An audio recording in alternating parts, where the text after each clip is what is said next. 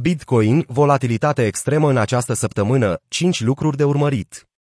Bitcoin și piața mai largă a criptomonedelor au intrat într-un raliu puternic weekendul trecut, ducând din nou capitalizarea totală a criptomonedelor peste 1 trilion de dolari. Bitcoin și Ethereum au închis săptămâna cu câștiguri de două cifre. Sfârșitul trendului descendent pe termen lung, presărat cu acțiunea laterală a prețurilor, pare să se fi încheiat acum, volatilitatea fiind așteptată să fie tema principală pentru următoarele zile. Pe lângă fuziunea Idirium, Idirium din 15 septembrie, tendința inflației din Statele Unite va fi analizată pe 13 septembrie, odată cu publicarea datelor despre indicele prețurilor de consum IPC din august. Se așteaptă o săptămână volatilă pentru spațiul cripto. Așadar, cum va reacționa prețul celei mai mari criptomonede după capitalizarea de piață? Sinta de 23.000 de dolari pentru Bitcoin rămâne în vigoare. Bitcoin a crescut peste media mobilă exponențială, EMA, pe 20 de zile de 20.662 de dolari în 9 septembrie, ceea ce a fost primul indiciu că presiunea de vânzare s-ar putea reduce. Urși încearcă să blocheze recuperarea la media mobilă simplă, SMA pe 50 de zile de 21.946 de dolari, dar un semn pozitiv este că taurii nu au cedat mult teren. Dacă taurii reușesc să mențină prețul peste 22.000 de dolari, Bitcoin s-ar putea ridica rapid spre 23.500 de dolari, iar urșii ar putea încerca din nou să oprească avansul. Contrar acestei presupuneri, dacă prețul scade sub 20, EMA, perechea ar putea scădea la 20.576 de dolari. O pauză sub acest nivel ar sugera că perechea se poate consolida într-un interval mare între 22.000 de dolari și 18.626 de dolari pentru o perioadă lungă de timp. Bitcoin USD încă nu a recuperat nivelurile mai semnificative ale bier marketului pierdute ca suport luna trecută, principala dintre acestea fiind media mobilă pe 200 de săptămâni, care este acum aproape de 23.330 de dolari. Într-un semn al viitorului început al volatilității, popularul trader Chets a remarcat că Bitcoin și-a marcat benzile Bollinger superioare pe intervalul de timp zilnic, care acum se răspândesc încet pentru a face loc unei ghei mai largi de tranzacționare.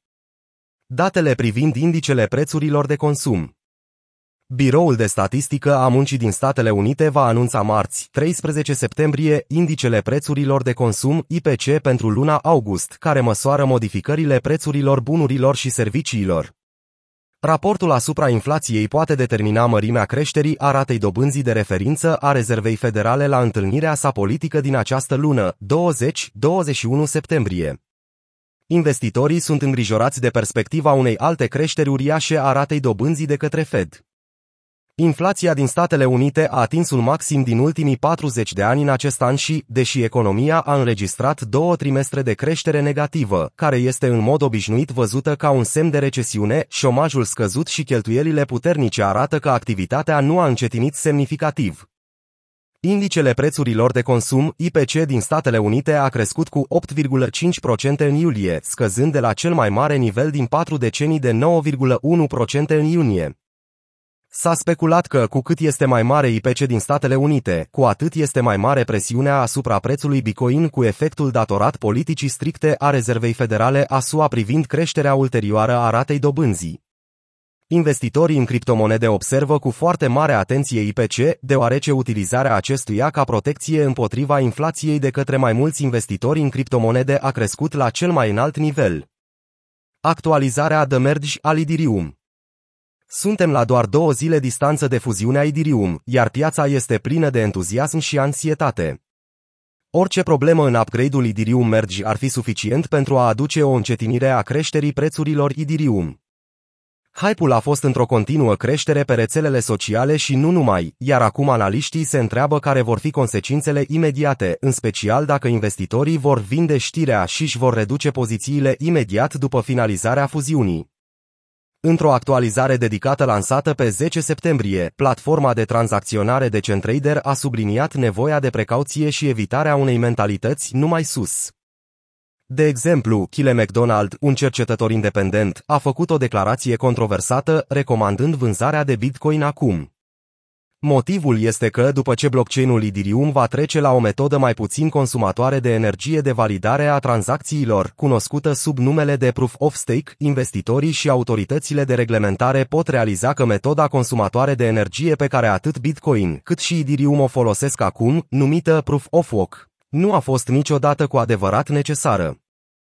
În timp ce Ethereum este vedeta spectacolului când vine vorba de mergi, nu este neapărat singura criptomonedă care ar putea beneficia. O fuziune de succes va crește probabil prețul tuturor activelor cripto. Elementele fundamentale a rețelei Bitcoin ating noi maxime istorice. Atât dificultatea de minare a Bitcoin, cât și rata de hash fie au atins, fie urmează să atingă noi maxime istorice în următoarele 48 de ore. Potrivit estimărilor resursei de monitorizare Bitcoin.com, dificultatea va crește cu 3% la următoarea reajustare automată, un nou maxim istoric. Acesta este cel mai mare câștig din 2021, după ultima corecție bruscă de 9,26% în urmă cu două săptămâni și acționând ca un semnal ferm că concurența minierilor este mai sănătoasă ca niciodată. Într-adevăr, de când ultima lor fază de capitulare s-a încheiat luna trecută, conform datelor din lanț, minerii s-au întrecut pentru a adăuga putere de hash în operațiunilor lor. Acest lucru este exemplificat de rata de hash, puterea de hash combinată estimată a rețelei Bitcoin, ea însă și ajungând la niveluri nemai văzute până acum în ultimele zile. Potrivit Minimpolstats, acest vârf a venit pe 5 septembrie și a implicat o scurtă creștere la 298 exahash pe secundă, exahash pe secundă. Rata de hash se situează în prezent la puțin sub 250 exahash pe secundă.